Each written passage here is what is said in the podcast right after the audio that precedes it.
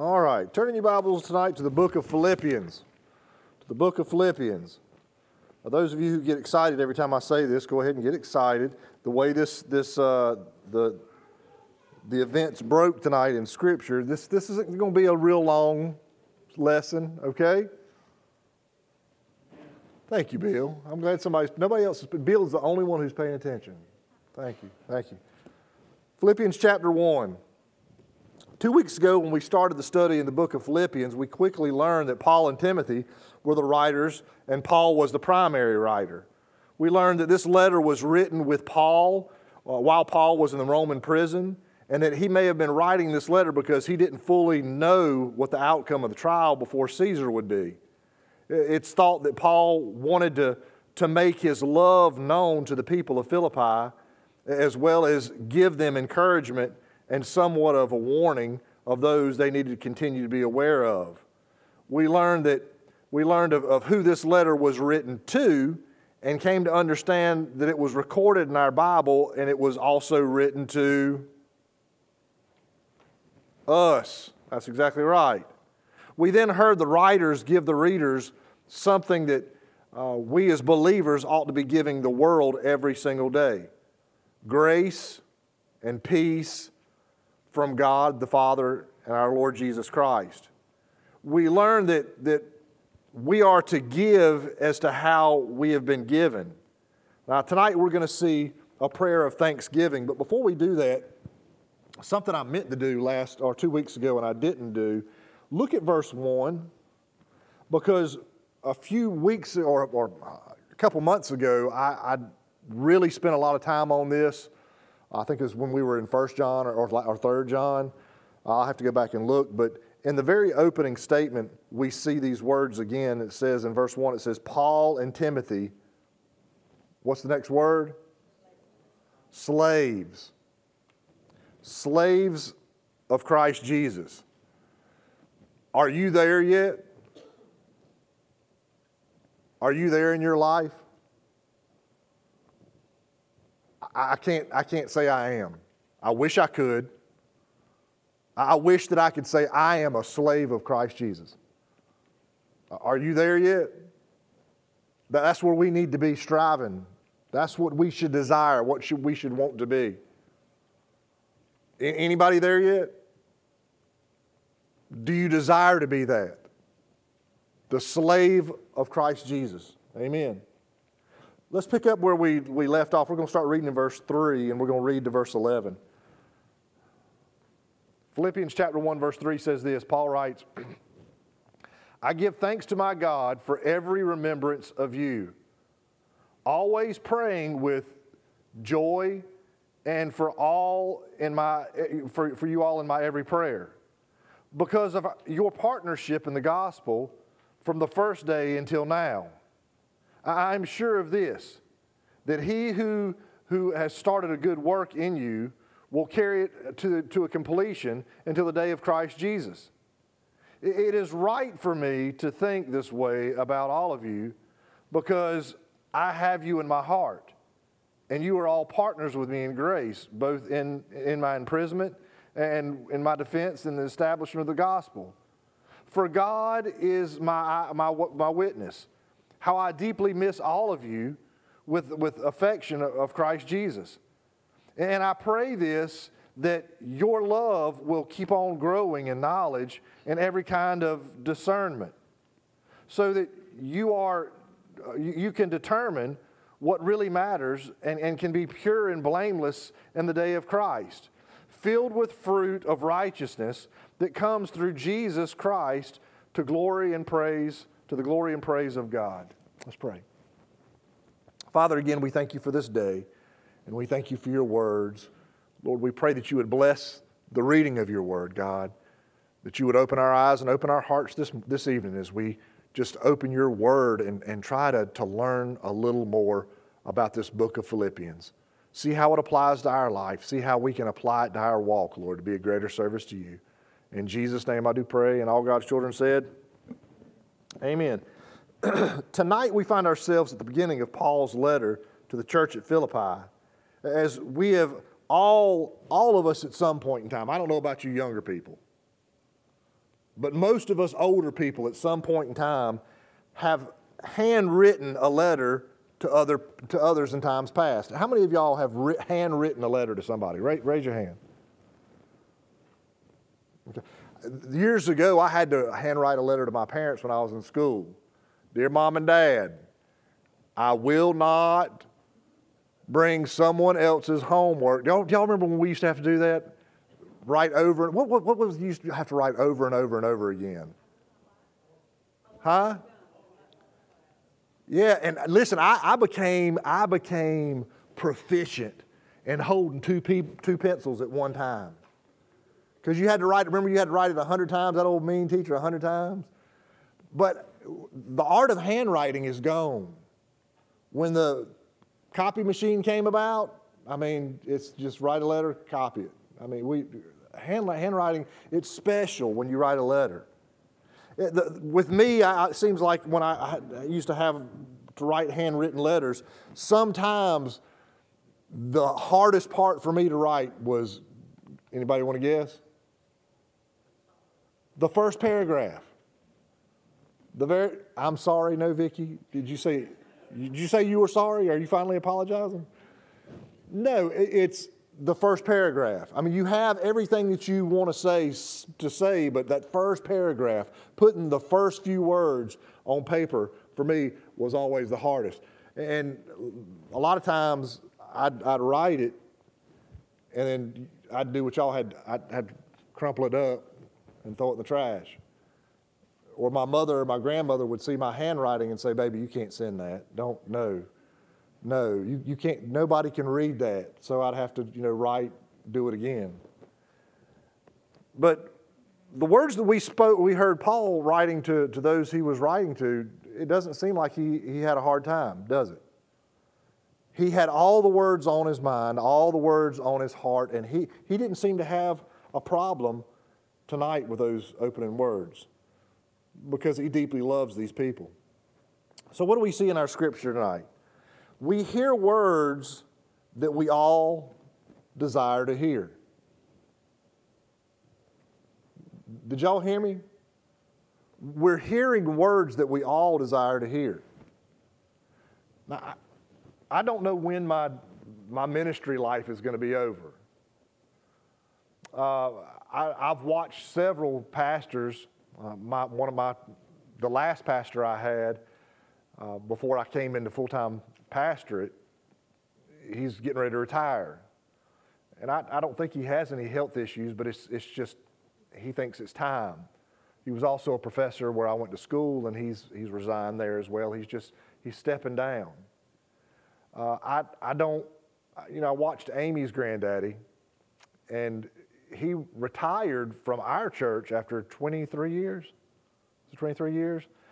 And he didn't sit long before another church called him to be an interim, and then another church called him to be an interim, and then another church called him to be an interim. We all have a desire as we come to the end of, of ministry in, in my mind to hear the words that Paul is speaking tonight. We do. Now, I just want to stop here for a second and ask a question. Let's say that God came to you tonight and said, You've got a, about five months to where you're not going to be able to do ministry. You're not going to be able to serve the Lord. I think we would change some things in our ministry lives pretty quick, wouldn't we? We'd want to, to do all we could do before we couldn't do anything else. But let's say today was the last day. And you went to your mailbox this coming week, and people that you administered with and ministered to had written you a handwritten letter. What would it sound like? What, what would it be like? What would those people write about what they've seen you do? Because really, that's what we're seeing in this opening paragraph with Paul. He, he's writing them because of what he has experienced with them. Each and every one of us desires to live a life in such a way that those we have served side by side with would have similar words for, for how they thought of us. I do truly believe that human desire is to be loved, to be accepted, to be commended for the love of God that is supposed to be living in and through us. Now, now please know, just because you want this, just because you desired to be loved like this, does not mean that you will be. Right? It doesn't, doesn't mean you will be. Church, our actions towards others will determine how others would write to us. We got to remember that. What they would write to us.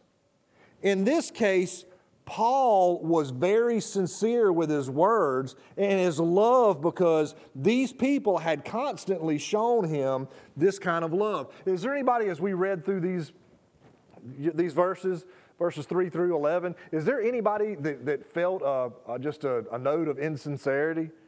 That he's just like, you know, okay, he, he's writing this because he wants something. Or, or, you know, is there anybody who thinks that? No, I mean, I, there's no doubt the several times that I've read through this, Paul wrote these words because it was what he felt.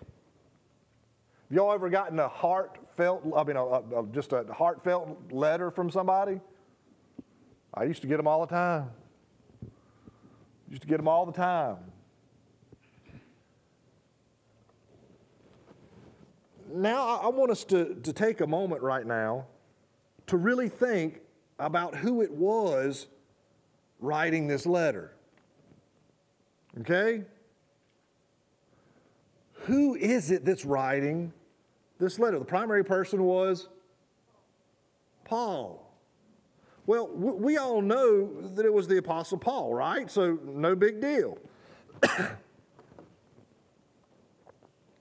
Who is the most famous person you, have ever received a letter from?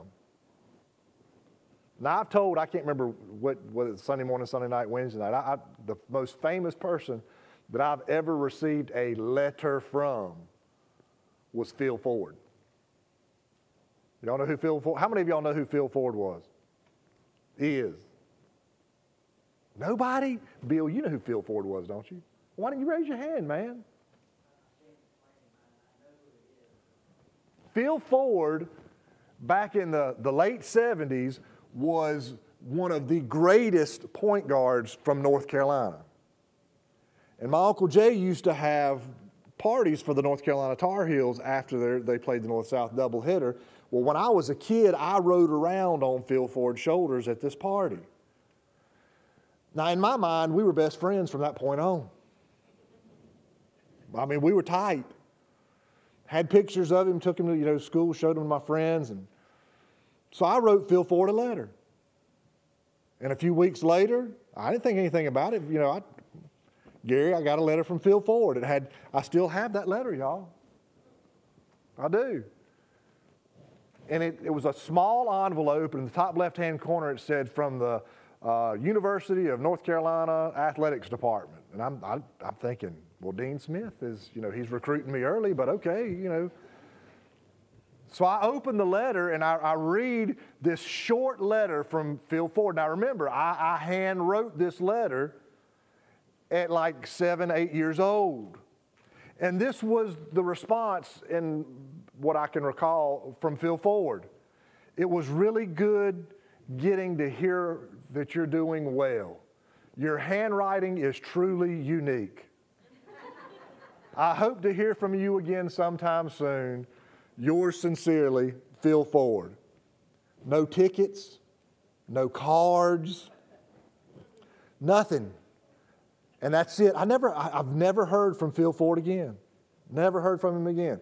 I, I, I received a, another letter sometime uh, from, he was at, at this point uh, the, the president of the Southern Baptist Convention. I can't remember his name, I can't remember who it was, but I had sent him a letter of an idea and he addressed it and he sent me a letter back and i thought hey wow you know hey uh, another letter and it's not it's more infamous than it is famous I sent a letter to the Connie Maxwell Children's Home in South Carolina because I didn't, I just didn't feel like they were doing things the way they ought to be doing them.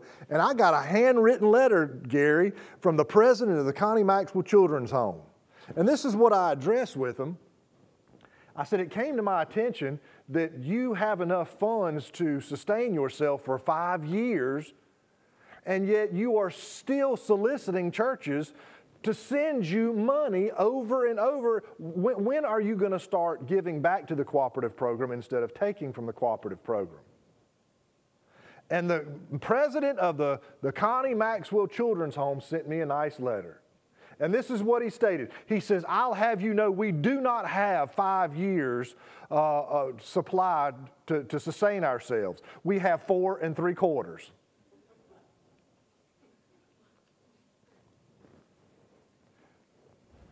Letters get your point across, right?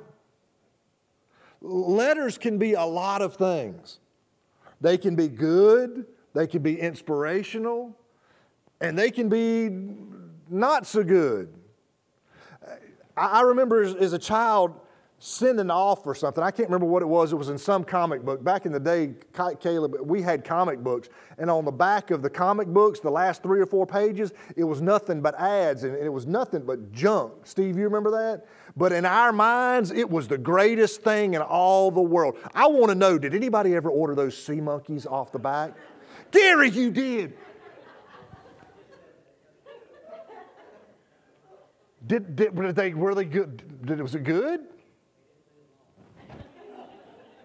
How many of y'all know what we're talking about? I mean, at the back of those comic books, I mean, it was like, oh my gosh, look at this. I mean, Kung Fu Grid, and I mean, look, look at all this stuff. And, and, and yeah, oh yeah. I mean, the, the milkshake stuff, yeah. I mean, You, you'd send offer stuff or you'd send a letter, and you could not wait to get correspondence back. Any of y'all ever have a, a pen pal? Pen pals, raise your hand.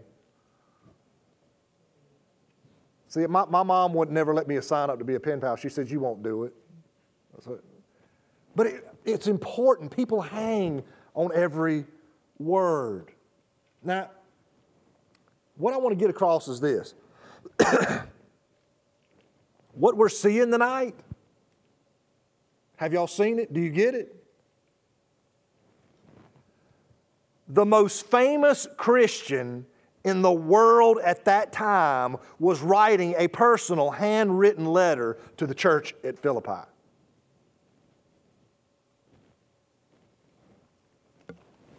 That's what this is.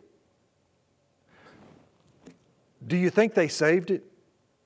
Do y'all think if we got on a plane to Greece and we, we found the, the church at Philippi that there'd be a glass case and there'd be, you know, this letter right here?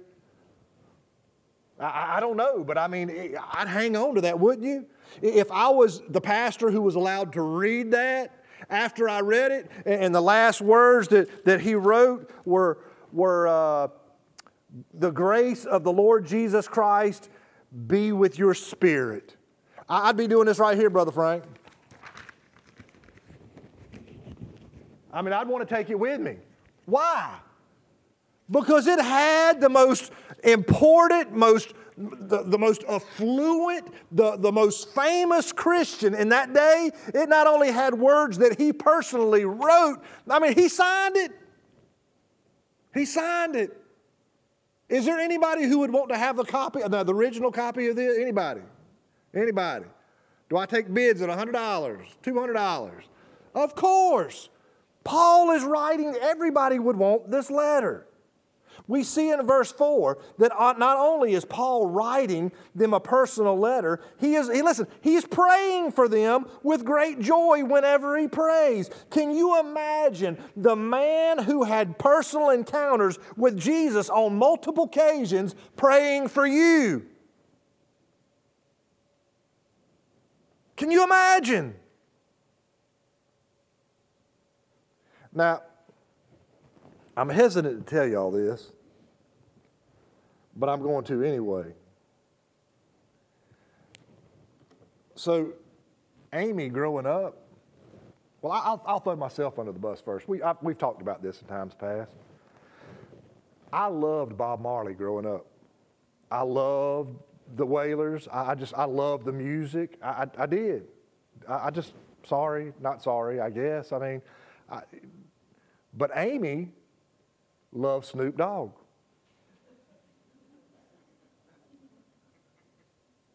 Anybody surprised about that?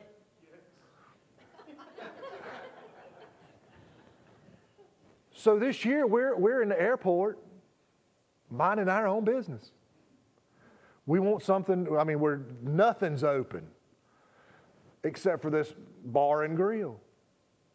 So we go in and we sit down and we notice there's, there's two couples that are engaged in conversation and they're talking about a show and this and that and the other. And, and, and out of nowhere, this guy comes up and says, Can I have my picture taken with you? And then uh, she's like, mm, Yeah, well, okay, who is this person? Who is this person? It was, yeah, a, a singer named Kurupt.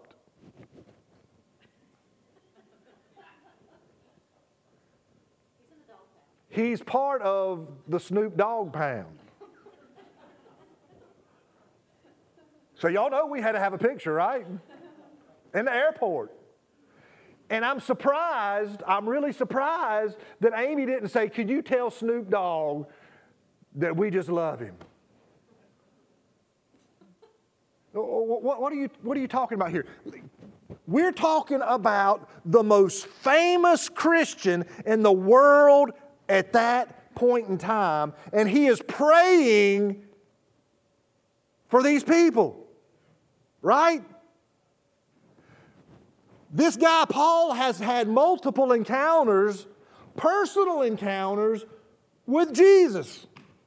Y'all remember the road to Damascus thing? I mean, it's kind of a big deal in life of Paul. Y'all remember that?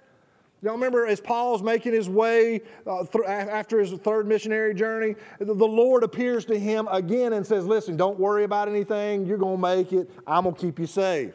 This man had personal encounters. Listen, they are receiving a letter, Donna, and the man is saying, I'm going to be praying for you. A man has had personal encounters with Jesus the Christ. That's kind of special, isn't it? I mean, we just flippantly re- read through it. Oh, well, Paul the Apostle, the love of the Lord Jesus Christ. No, I mean, no. Steve, he, he talked with Jesus. I've been a Christian for almost uh, for 30 years. I've talked to Jesus, but I listen, if I told you I, Jesus has talked to me, y'all kick me out of this place. Has the Holy Spirit talked to my heart? Yes, but we're not talking about that. He had personal encounters with Jesus and he's praying for these people. I want this letter sent here, y'all. I really do. Now, we all know that there are no levels a person receives as they walk with the Lord. We all have the ability to reach the throne room of heaven with our prayers. But for Paul to say he always prays for these people, how special must that have made them feel? I can imagine. I, well, I, I hope they felt special.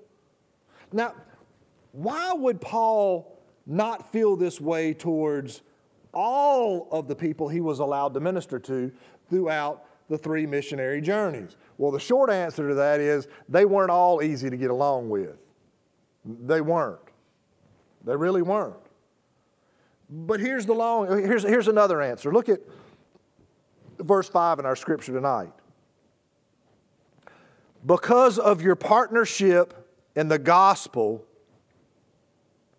from the very first day until now. They had supported Paul from the very first time he was there and ministered to them to the very day that he was writing this letter. That's pretty good, isn't it? Now, the people did more than talk of their love of Paul.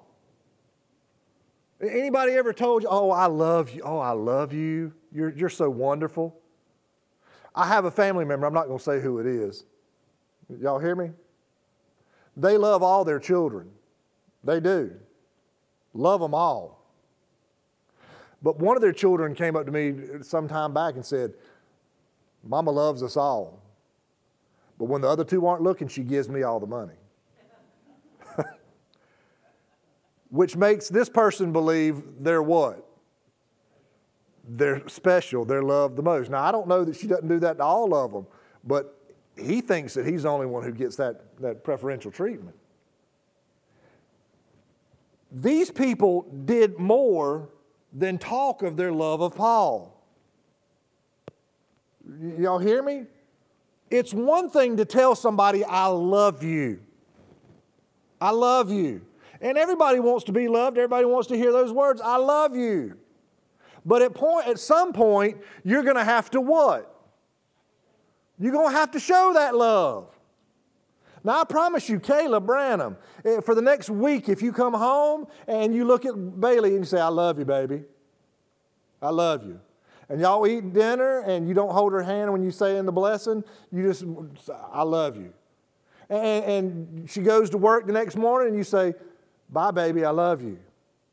And you, you go to bed at night and, and you reach over and you pat her on the head just like this and say, Good night, baby, I love you.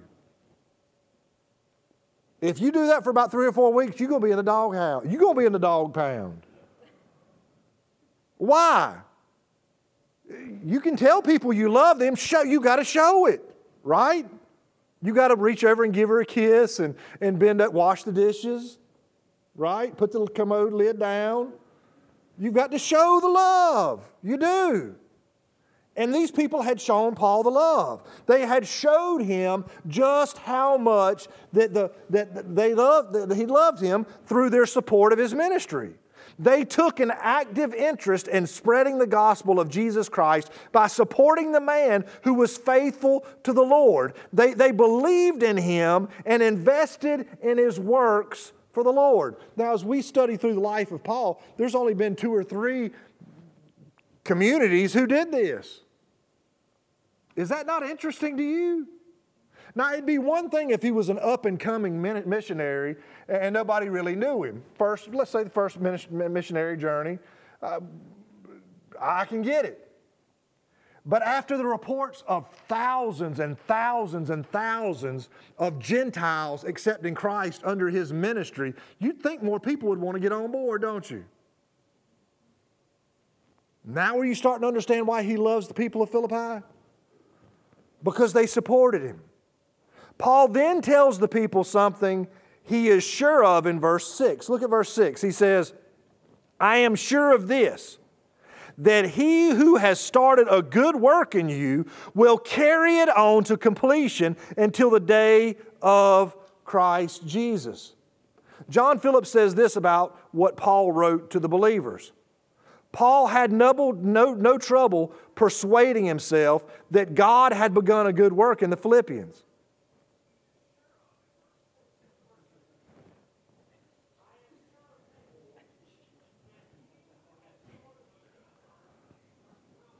It's all right. That sounds like a good preacher right there. uh, It's on live? Okay. Let me go back. John Phillips says this about Paul, what Paul wrote to the believers. Paul had no trouble persuading himself that God had begun a good work in the Philippians. The apostle could see plenty of proof that they were soundly saved. Their outward good, listen, their outward good works were evidence of the inward good work begun in their hearts by the Holy Spirit their good works had not resulted in salvation, but their good works had resulted from their salvation. That sounds like the book of what, doesn't it? Looks, sounds like the book of James. I, they're collaborating. The world becomes aware of, the, of this new life when love breaks through. The love of God, love of God's people, love for the lost people, love overflowing as a result to life infilling. That's what, that's what John Phillips says. Now, church, Paul continues to explain his feelings for the people of Philippi in verse 7 when he says this It is right for me to think this way about you because I have you in my heart, and you are all partners with me in grace, both in my imprisonment and in my defense and establishment of the gospel. Now, how can we know this is true? I can tell, listen, I love you. You're, you're in my heart. How many of us told our children that? You're forever in my heart. I was like, Mom, you, you getting ready to beat me with that broom handle. Am I still in your heart? Any of y'all ever get hit in the head with a broom handle right in the middle of your head, right here? David, you got hit with a broom handle? Man, that right there, that'll, that'll, mm, it will. I never called her that again. No, sir. I thought I was a safe distance away from her.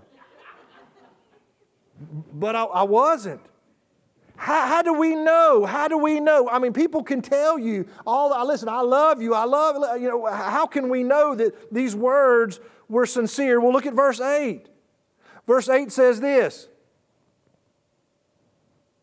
"For God is my witness." That's pretty good, isn't it? I mean, you know, he's throwing Jesus in there. For God is my witness, how I deeply miss all of you with the affection of Christ Jesus. And I pray this that your love will keep on growing in knowledge and every kind of discernment. When you have someone in your heart, you miss them. You pray for them, and you want them to always continue to grow in their spiritual walk with the Lord. That's pretty convincing, isn't it? I'm, I'm, I'm really, I'm getting to believe that He loves them. These aren't just superficial words. I really believe He loves them. We see in verse 10 and 11, Paul gives reasons as to why he loves them, prays for them, and wants what is best for them. Look at verse 10. He says this He says, So that you can determine what really matters and be, can be pure and blameless in the day of Christ, filled with the fruit of righteousness that comes through Jesus Christ to the glory and praise of God. Paul does all these things we see tonight because of number one, he wants the people to see what really matters.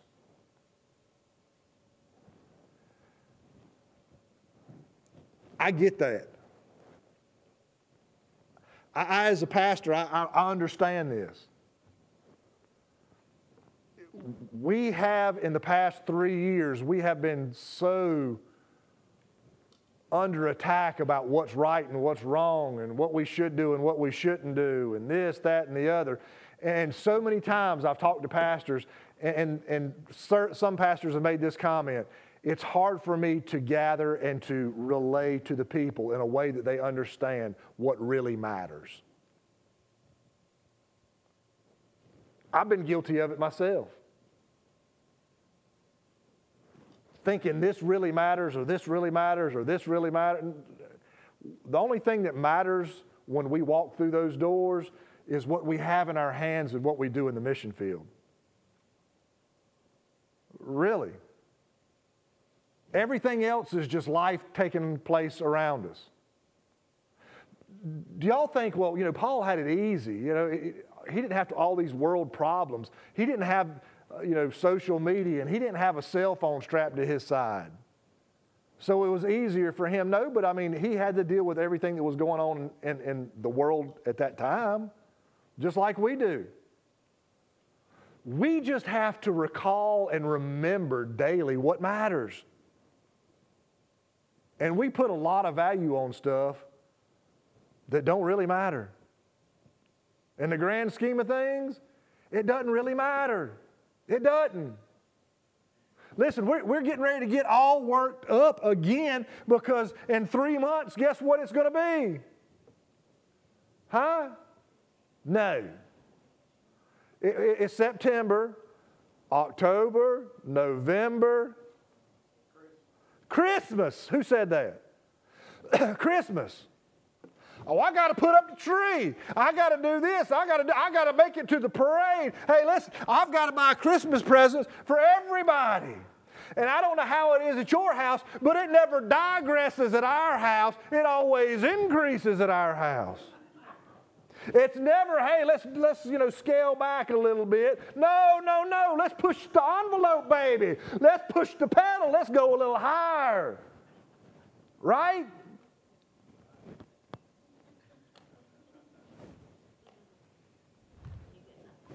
Huh? Nothing. I'll get a tie. Jeff, tell me something. Where's Jennifer? She took the kids home. Okay. Tell me what Jennifer got you for Christmas two years ago. For two years ago. You still have it? Okay. What did your mom give you three years ago? Okay. What, what, do you, what, what do you say? Caleb. hey, how long you, you and Bailey been dating? How long y'all been together? Dating like seven or eight. Seven or eight years. Y'all hear that? Seven or eight years. Tell me what she got you for Christmas two years ago. Huh? No, come on. No, tell me what you got. She got you two years ago.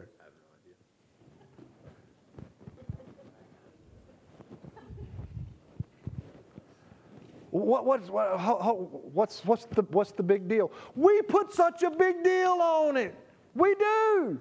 We put, and I mean, this is just one example of the things that we think matter so much. Where we've got to find the greatest gift in all the world. Hey, give me a gift card to Bojangles.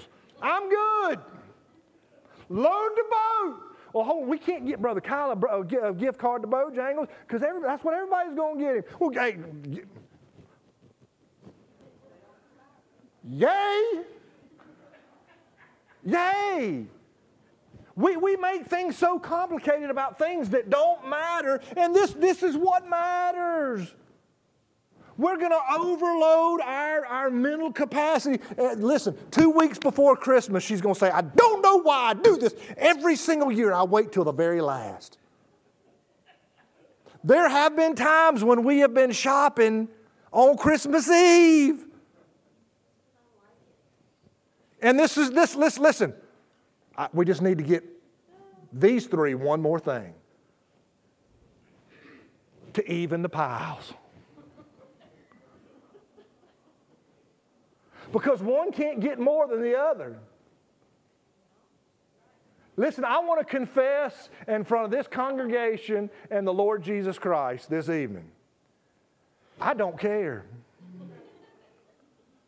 This is my philosophy. Listen to me. I can't tell you what just about anybody gave me for Christmas last year, the year before, or the year before. I can't, I can't tell you. I, I don't know, and it's not that I don't love you, but listen, the person that I, you know, well, I can't say that. I'll back up. Hold on. I can tell you what my mother in law has given me for the past 20 years for Christmas. It's an envelope with 250 or 300 dollars. Merry Christmas. Hallelujah. Pass the offering plate. We put so much emphasis in this world about on things that don't matter. Now, I, I could go into a, another rant about weddings and really get myself in trouble. All the time, energy, effort, money. I don't know how much we spent on Emily's wedding. I'm, I'm really, I'm not trying to calculate how much we're going to spend on Alex's wedding in March. I'm really not. Gary, I ain't, I ain't even going to look at you, son. I know. Golly, I, I was at that wedding. I was at your wedding. You just said yes, ma'am, and passed the checkbook, didn't you? But listen, listen to me. Listen to me. Amy and I got married, and Mr. Crawford, he and I had this conversation. I, we love this. When Amy and I got married, we got married at the church. We walked through the doors to the social hall, and there was this dude dressed up in a blue tuxedo playing uh, a little, uh, what was that thing called? A keyboard, and it was horrible. It was horrible. We had mints and little sandwiches and cookies, and we had that old timey punch. We did, we did. And we had carrots and, and, and some sort of dip. We did. We did. We didn't have a rehearsal dinner. We didn't have a bachelor party. She didn't, Amy didn't have a girls' night out. She didn't have two or three dresses. I mean, no, no. And get this, get this. Y'all are going to have fun. This is crazy. This is nuts. Jeff, you ready for this? I am just as married as they are.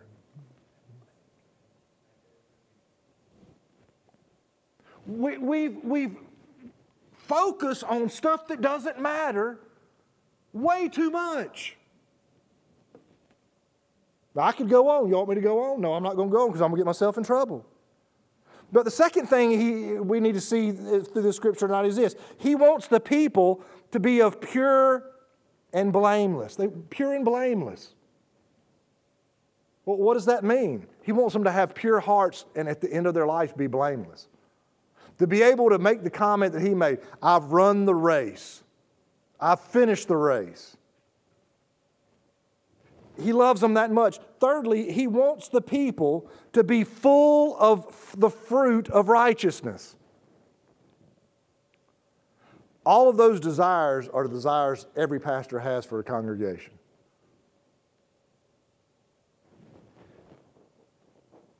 It's very easy to see tonight that Paul truly does love the people of Philippi. I have a question for you. Do you have a friend like what we see being described tonight? Do you have this kind of friend? Are you this kind of friend to others? What kind of letter do you think Paul would write to you? Let's all stand.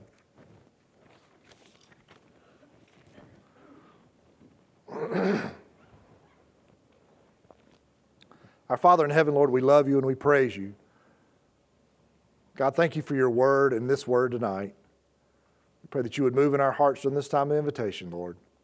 In Jesus' name I do pray. With all heads bowed and all eyes closed, if you need to come and spend some time at the altar with the Lord, it's open for you. Will you come?